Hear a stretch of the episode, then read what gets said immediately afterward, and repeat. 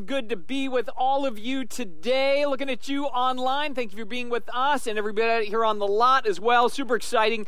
And as they were sharing, I'm really pumped about the idea that we as Redemption Church will be doing church in the hub, in the pub, and online. All right. So this is going to be super rad for a lot of reasons. As I shared last week, this idea that says, you know what, we're here for the good of the city. And as we try to love the city, the city also shows some love to us. And I love this model that we're collaborating with our community to be a church. And so uh, I think this is a great opportunity all the way around to just kind of partner in those ways.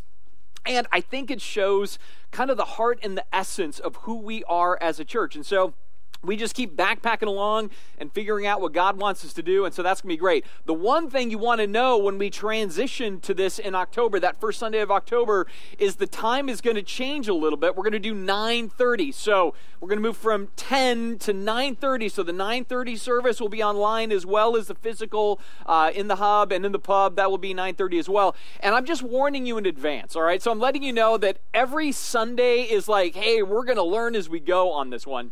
And so we're going to do that first Sunday, and we're going to see how dense it is in the pub for the adults and teenagers and junior hires. And if it's really packed, we might even start an early service like an 8 o'clock and then a second one at 9.30 just to accommodate everything. So again we're working with what we got and we're excited about what god's going to do in the process of that and how he's going to teach us. Now with all of that said i want to remind you it is the second sunday of the month and we always give our financial update because hey while it's fun to meet out here in, outside in the pacific northwest when it's a little drizzly and everything else and meet in a pub and a hub and all that we're wanting to build a building. And so i have some happy notes here in my bible as far as the financial for the month of August. So, to give you some reference point, back actually in June, the total giving that month was $79,100. In July, it was $89,000 but you all blew it out in August, and it was $115,000 for the month of August. And so you can clap for that, by the way. That's a really solid, especially for August. That's not a normal thing for August. Now, with that, too, I want to remind you we had really great giving toward the building fund. That is being matched dollar for dollar all the way to the end of the year. So every piece of coin that goes toward the building gets matched equally up to $750,000. So it's super great to do that as well. So keep that in mind. Lots of good things happening we're really praying hard and wanting to really focus on this next year being the year that we join with the donut shop in breaking dirt. All right, so uh, looking forward to that. It's going to be great. With all of that said, though, uh, we are in the book of Ruth for the month of September.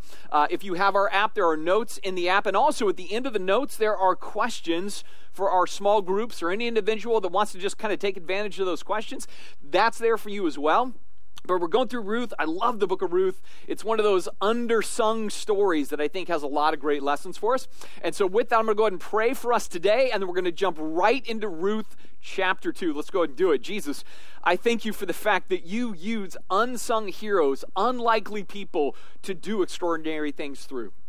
And I think about that even with this church as we're looking at our 10 year anniversary and that we were born in adversity, born against the odds. And for 10 years, you have continued to do things and work in us and help us to be scrappy in your name.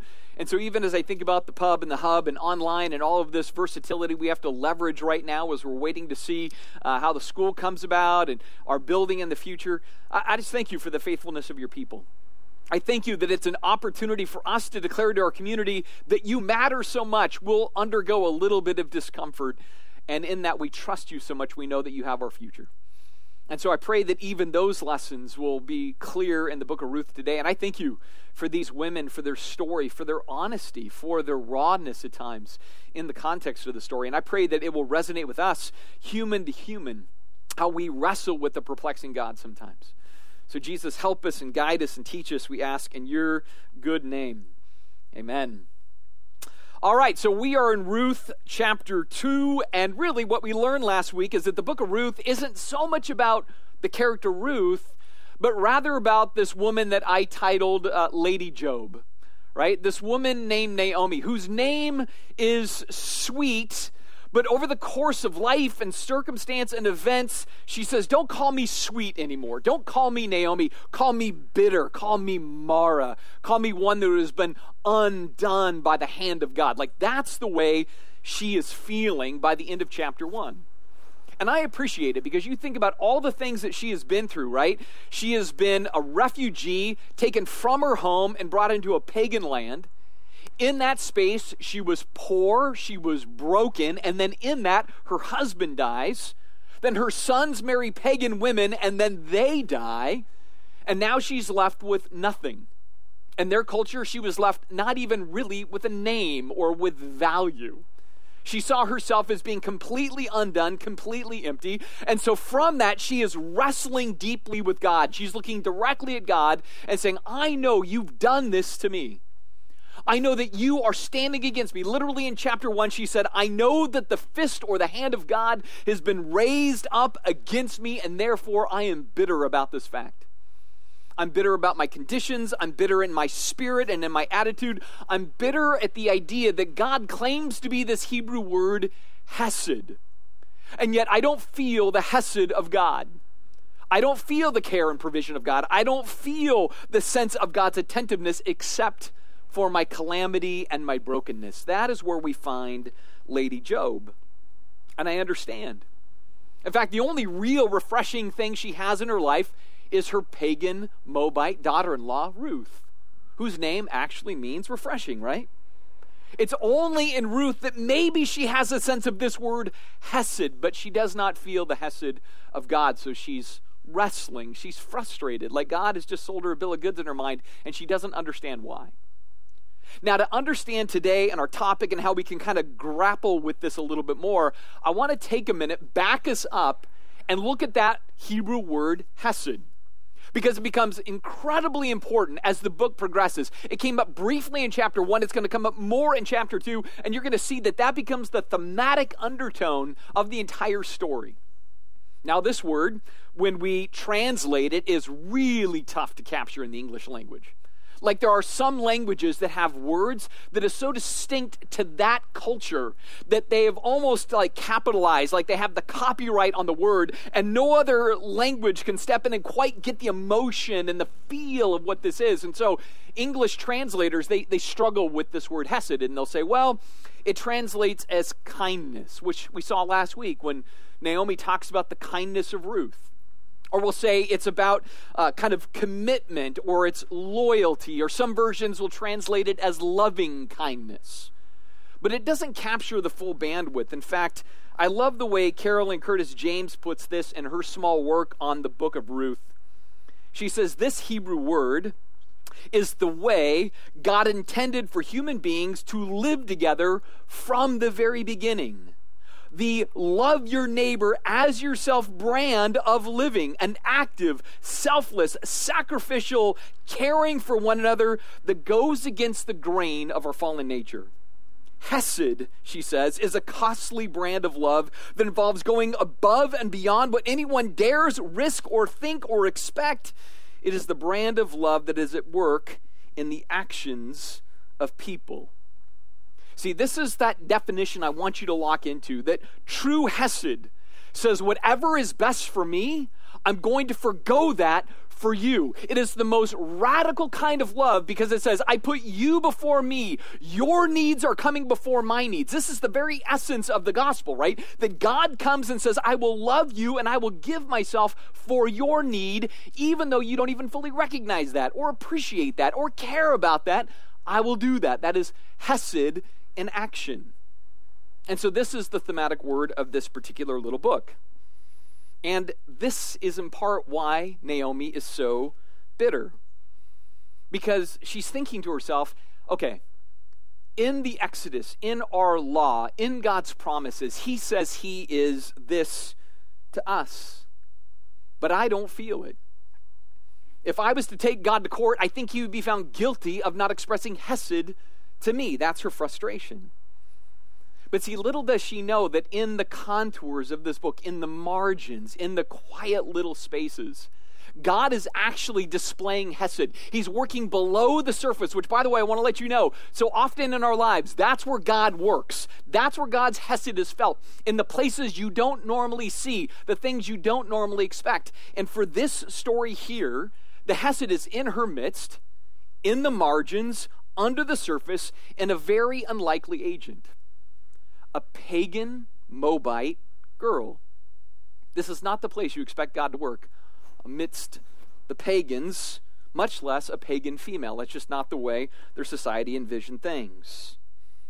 See, refreshing Ruth is the means by which God will display this hesed to soothe the bitter widow's wounds. So if you're taking notes, it's number one in your notes when crisis creates opportunity. Crisis is oftentimes the thing that God uses. Now, to start this off, we're going to be in chapter 2, verse 1, which is just sort of an introductory verse, right? It sets a stage, but then the real story will begin in verse 2. But starting in verse 1, it says this It says, Now there was a wealthy and influential man, man in Bethlehem named Boaz, who was a relative of Naomi's husband, Elimelech. Now, this name Boaz, we learned last week that names mean things right? So everybody's name has a kind of a theological underpinning to this particular story. And so Boaz means strength is in him. Now, here's the thing about this man whose name is strength is in him. We don't know exactly in verse 1 the kind of strength that he has, right? In other words, is it good strength or is it bad strength? See, I say that because here it says he's wealthy and influential, which in the Hebrew context means he's sort of like a, a wealthy military hero. That would be the way they'd understand it.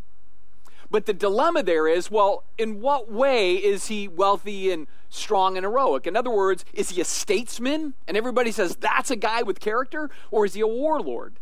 And he's just gained influence and power through unnecessary might. See, we're not sure. And it's understandable to debate it because, uh, again, you have to understand this country has just gone through a decade worth of famine.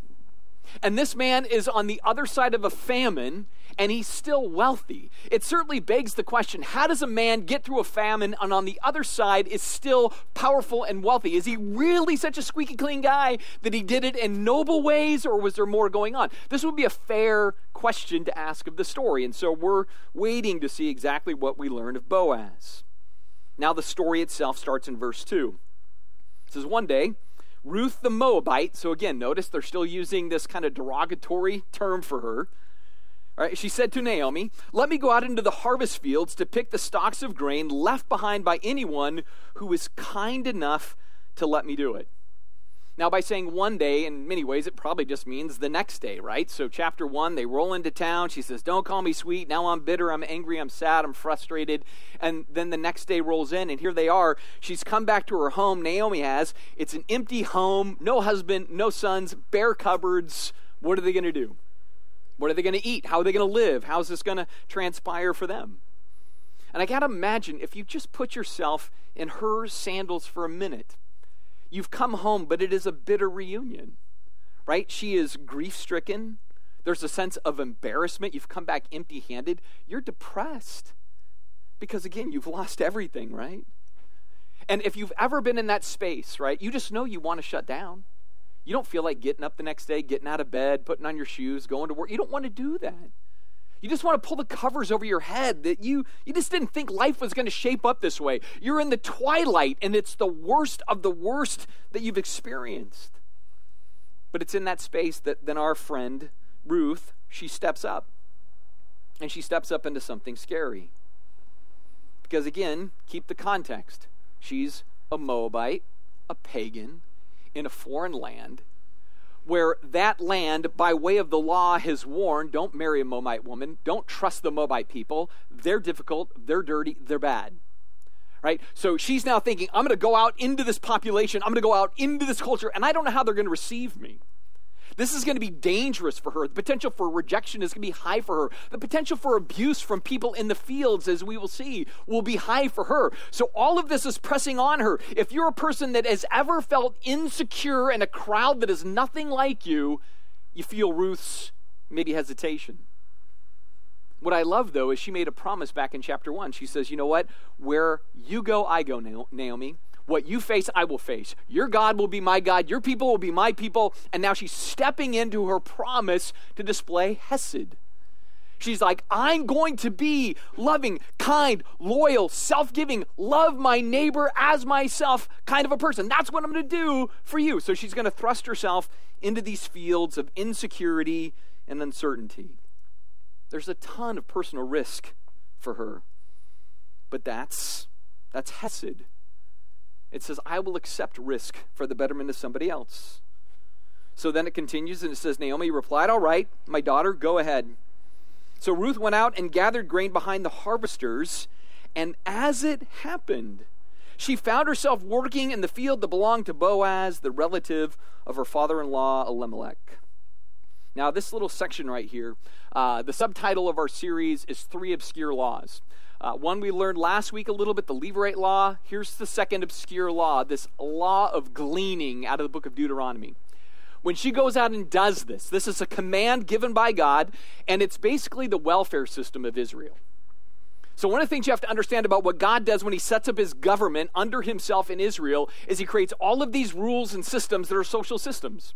And one is that God is very pro welfare, and so He tells every landowner when you are harvesting your property, you cannot harvest the corners and you cannot technically harvest the edges. Those are for the fatherless, the widow, and the foreigner.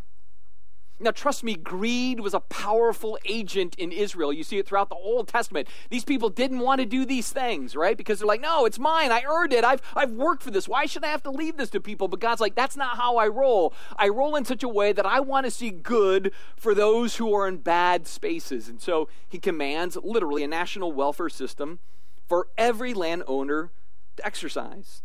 And so that's what you see in play right here. And so what would happen is the men would come along and they would cut the whatever the, the wheat or grain or barley was at the time, they would cut it down, and then the women would come behind and gather all of those stalks and they would take them off to then be kind of thrushed and, and then you would get the grains from the straw and eh, you know that's just the basic principle that they would use. But after the women came forth and took everything out, whatever was left on the ground or sticking up in the corners, then the poor could go and take advantage of, and they could glean from those things. And so that's the picture you have in this scene right here. But remember, this is an honor shame society. So as you are a poor person going out to find the scraps in the field, it's humiliating.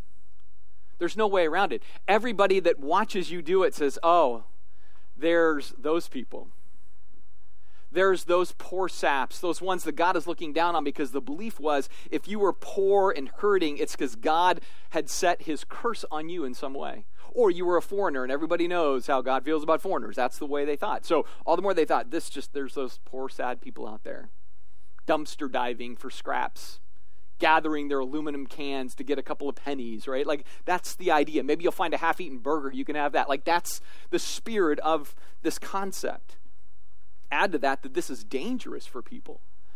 Like, I don't think we realize that.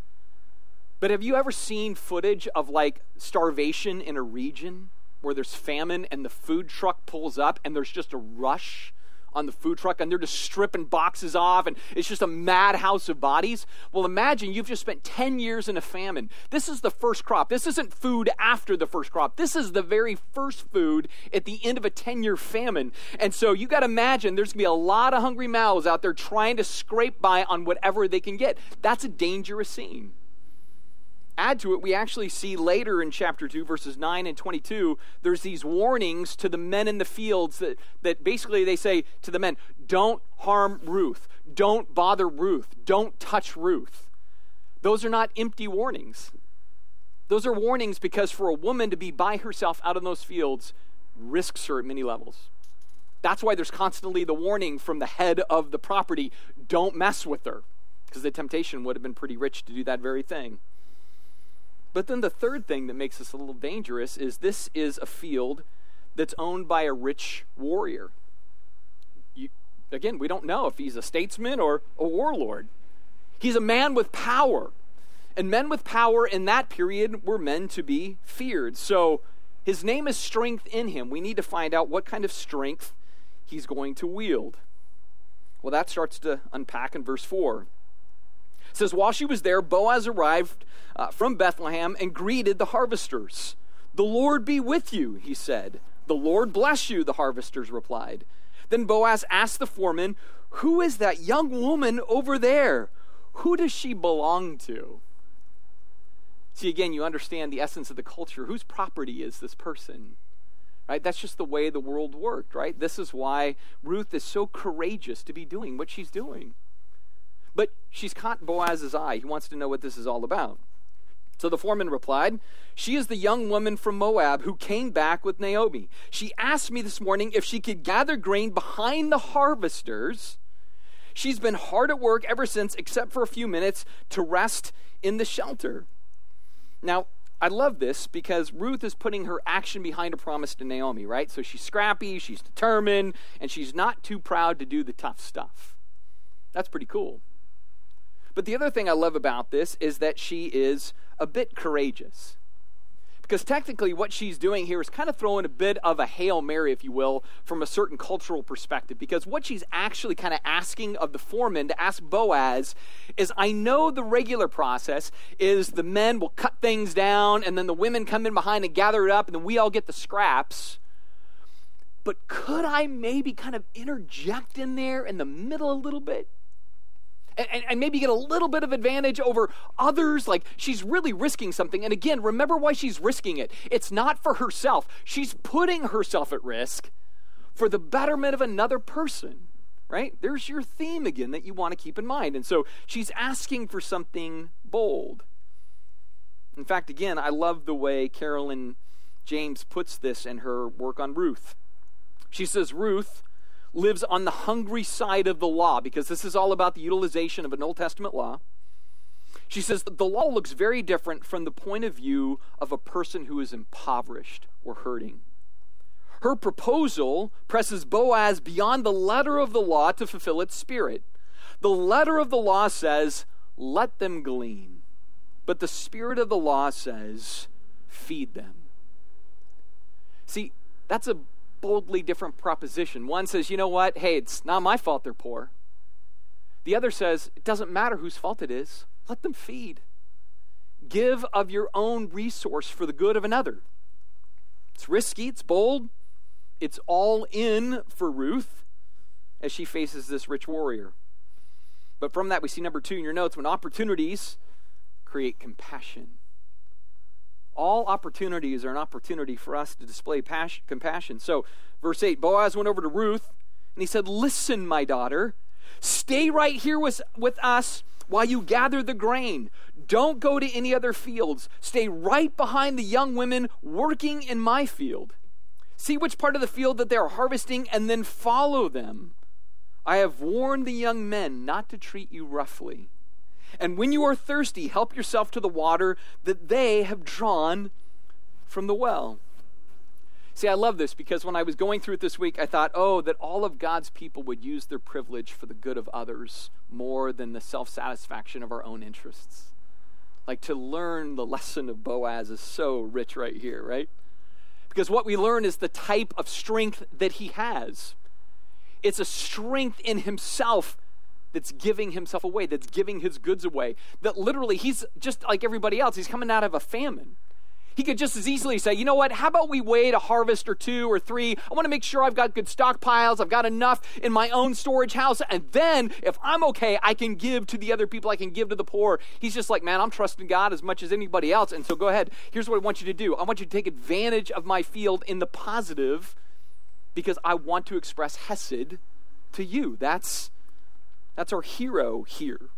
Ruth is our hero. Boaz is our hero. And ultimately, God is the hero working in these people. So we know the strength that is in him.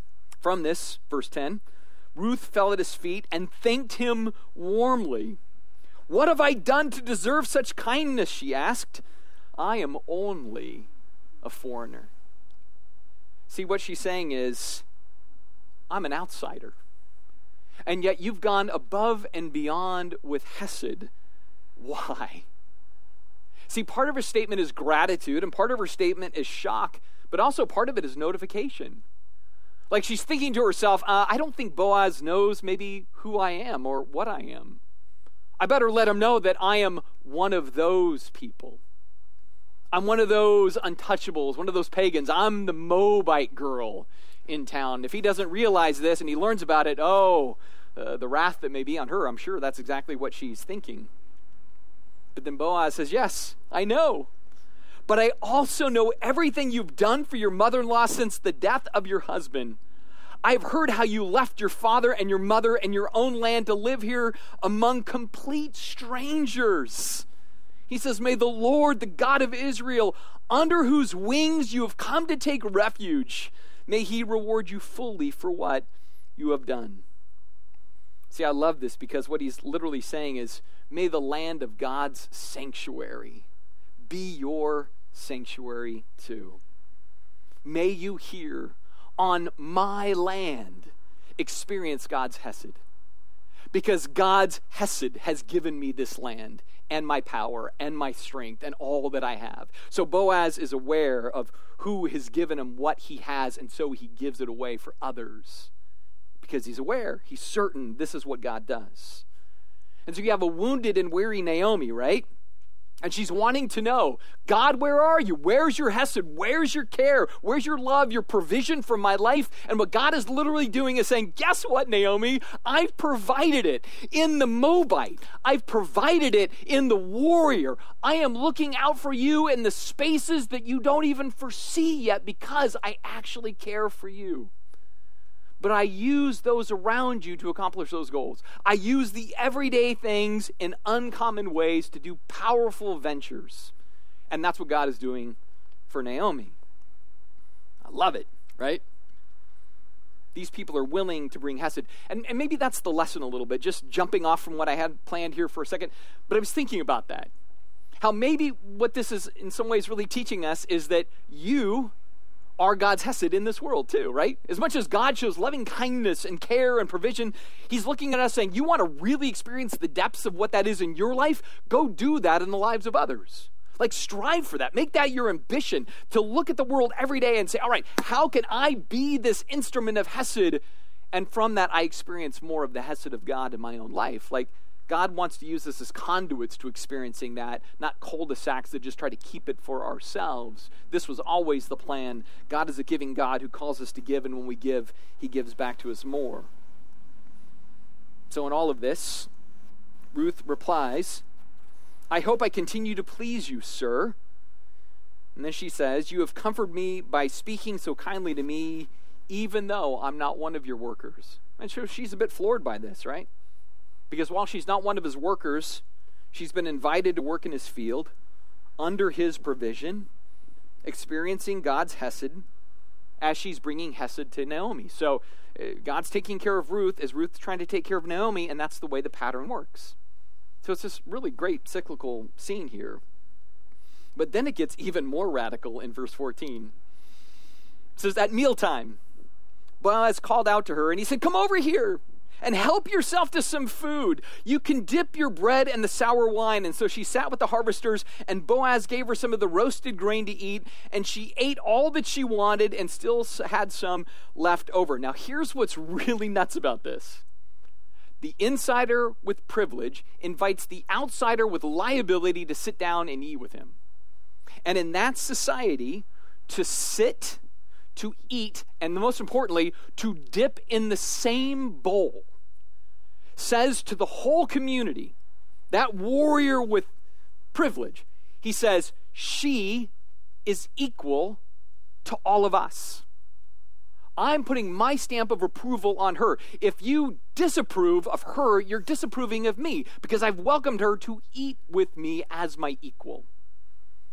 Like a modern equivalent would be you go down to Bellevue, you see a homeless person, and you take them up to the top floor to Daniel's Broiler and you sit down at that table and you have a meal with them and you're proud to call them your friend, no matter who's looking at it and what they think. That's what Naomi and Boaz are engaged in right here. He's elevating her dignity and her value in that culture.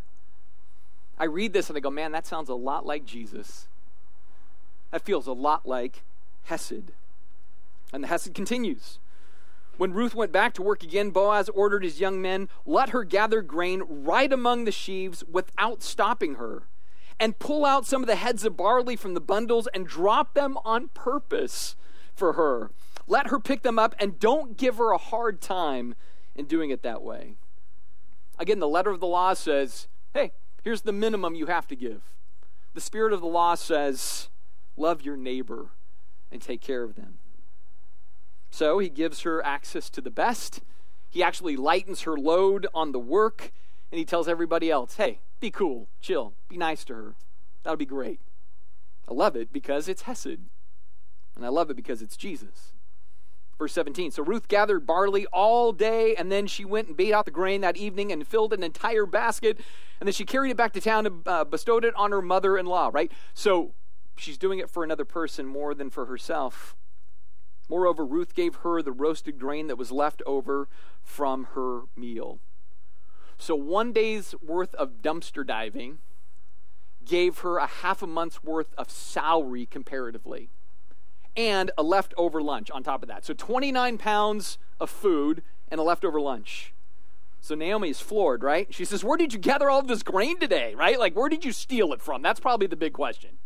Right? Nobody's this nice on the tail end of a famine, right? Where did you get it? Where did you work? But then she says, May the Lord bless the one who has helped you, right? I love it, right? Because again, the answer is, well, who ultimately provided is God the Hesed of God through the Hesed of others. So Ruth told her mother in law about the man whose field she had worked in. She said, The man I worked with today, his name is Boaz. So I want to go back again briefly to chapter 1. Naomi comes into town. She says, I'm bitter. Call me bitter. Life's broken, life's sad, life's awful. Wakes up the next day, there's no food, but I don't care. I'm too tired. I don't want to go. Ruth says, I'll go. Naomi's thinking, great. You go out there, you're probably going to get hurt. Something's going to happen that's bad. The other shoe's going to drop. The fist of God that is against me is going to become a fist against the sweet girl Ruth. I know this is going to be bad. And then Ruth walks in the door with blessing. Like, have you ever had those days where you're like, it can't get any worse, and you're waiting for the next worst thing, and then suddenly it's the opposite of the worst thing?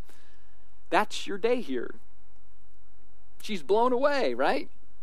It's a refreshing blessing from a refreshing daughter in law. And that takes us to number three when compassion creates a new future.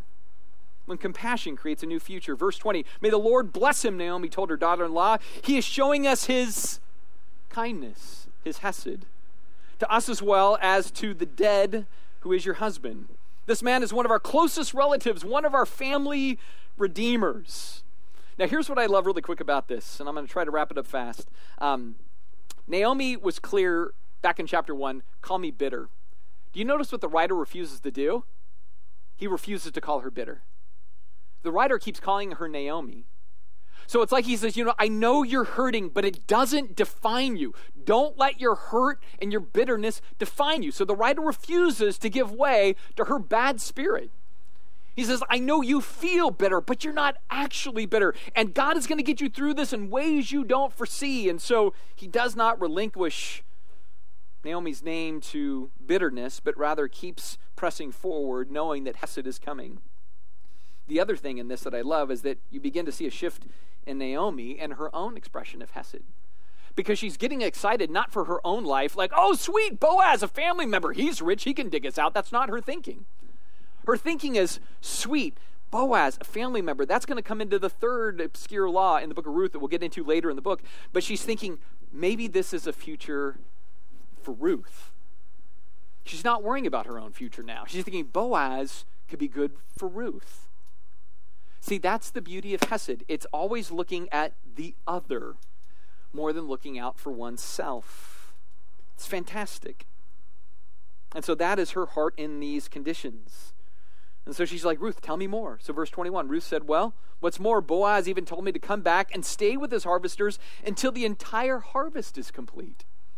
So, we're not just going to be living hand to mouth after two weeks. No, I've got a steady job here. So, Naomi says, Good. Do as he said, my daughter. Stay with his young women right through the whole harvest. You might be harassed in other fields. Again, there's the danger, but you will be safe with him. It's in the fields of Boaz that God is showing his care for these women. So, verse 23 says Ruth worked alongside the women in Boaz's field and gathered grain with them until the end of the barley harvest. And then it's like, hey, why don't you stick around? So she continued working with them through the wheat harvest in the early summer. All of this while she lived with her mother in law, who is Naomi. Now, again, if there's anything about this that I love, it's clearly the thing I've been saying all the way through, which is this idea of Hesed and how we're called to exhibit this this idea that we put others before ourselves. There's even the sense throughout the story that everybody is risking something for the sake of another, which is so the essence of the gospel. It's so the spirit of the kingdom. It's so the stuff of Christ. When we decide to lean out of our comforts and into a person's needs or hurt or brokenness or bitterness, that is where we have the opportunity not only to dispense love, but to sense the love of God in us dispensed in such a way that it brings good to others, blessing to others, as well as blessing to ourselves. Let's go ahead and pray together. Jesus, I thank you for just raw stories, right? And I thank you that we have the opportunity and the tools to look at this story in ways that maybe uh, illuminates us to the conditions that were there and just how stressful they were, and how in that, how you keep providing and showing up. But you do this through others. If Boaz would have said no, the story ends. If Ruth would have said, I'm too scared to go out, the story ends. If Naomi would have said, I'm too bitter to recognize anything, the story ends. But everybody was going outside of their comforts, outside of their ease, outside of their borders to see you do great things through them. I pray that we will be like that too that we will not be self indulgent followers of you, Jesus, but rather selfless for you are selfless. We thank you. We praise you in your name. Amen.